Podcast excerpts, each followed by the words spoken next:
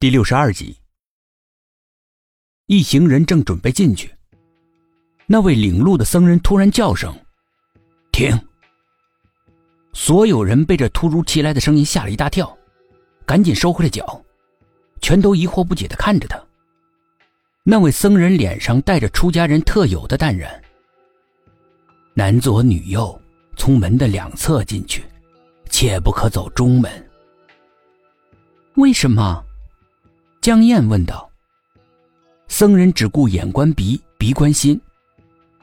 中门即是空门，只有出家之人方可走的，而且进入的时候切不可踩门槛。这又是为什么？”江燕好奇的问。过去的站街女喜欢踩着门槛揽客，如果在佛门也这样，会被认为对佛祖的不尊敬。沈志远解释道。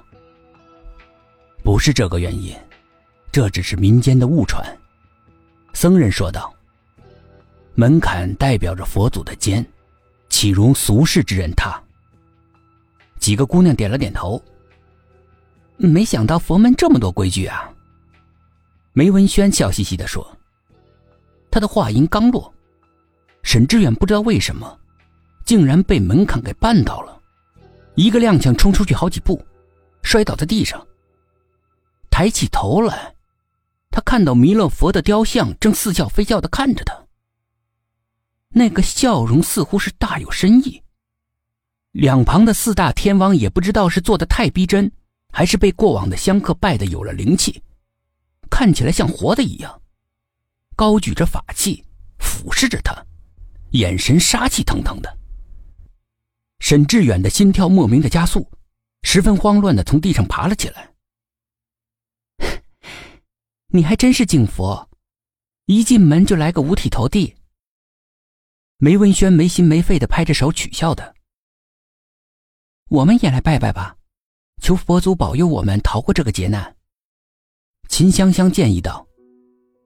他的一席话勾起了另外两个姑娘内心的惶恐，学着他各拿了三炷香，点燃，插进香炉里面，倒头就拜。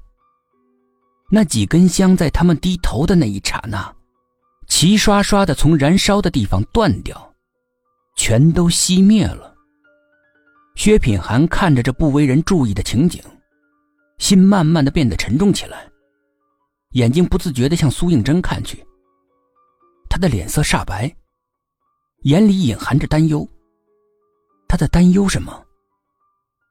几个女孩子看样子很少来寺院。这儿稀奇，那儿也稀奇，在大殿里面四处的转悠起来。江燕看到一个竹筒，里面放着不少竹签，知道是算命用的，顿时来了兴致，抱着竹筒摇了起来。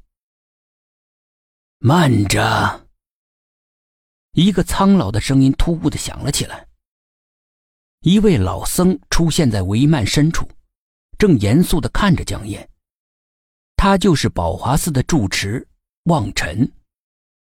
江燕赶忙停止动作，但还是有根签从竹筒里面蹦了出来，落在地上。薛品涵捡了起来，递给他。望尘看了一眼，脸上有些微的变色。唉，劫数难逃啊！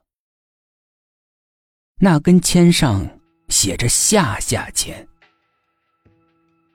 虽然望尘的声音并不大，但是清晰的传入每个人的耳朵里。透着禅机的话更让人心惊，空气突然变得沉重了起来。所有的人失去了讲话的能力，似乎在无可奈何的等待着最后的结果。一群人在望尘长老的带领之下来到了一间客房，里面传来了念经的声音。房间的光线很暗。点着一根蜡烛，影影绰绰的。一行人跟在望尘住持的身后走了进去。在苏应真经过蜡烛的时候，烛花忽然变得大了，房间的光线亮了很多。望尘回过头，久久的注视着他。薛品涵他们走进里面之后，才发现老杨父女还有董一奇全都躺在这儿。这是怎么回事？薛品涵问：“我听了你在电话里讲的经过，就知道，他们不是普通的受伤昏迷，而是被人招了魂，所以把他们接到这儿来了。望尘注实说：“现在我用经文暂时保住他们，没有什么事情。”招魂。薛品涵瞪大了双眼：“怎么找？”